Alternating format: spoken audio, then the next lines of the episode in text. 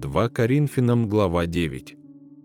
Для меня, впрочем, излишне писать вам о вспоможении святым, ибо я знаю усердие ваше и хвалюсь вами перед македонянами, что Ахае приготовлено еще с прошедшего года, и ревность ваша поощрила многих.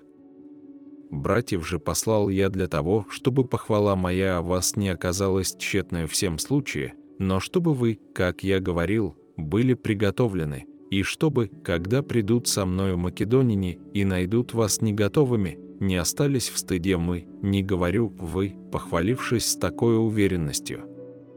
Посему я почел за нужное упросить братьев, чтобы они наперед пошли к вам и предварительно озаботились, дабы возвещенное уже благословение ваше было готово как благословение, а не как побор.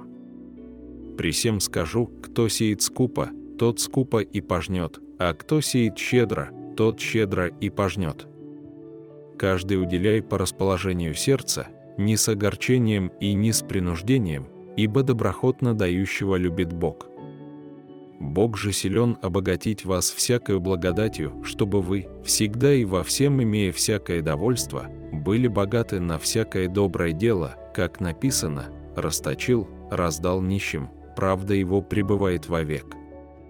Дающий же семя сеющему и хлеб в пищу подаст обилие посеянному вами и умножит плоды правды вашей, так, чтобы вы всем богаты, были на всякую щедрость, которая через нас производит благодарение Богу.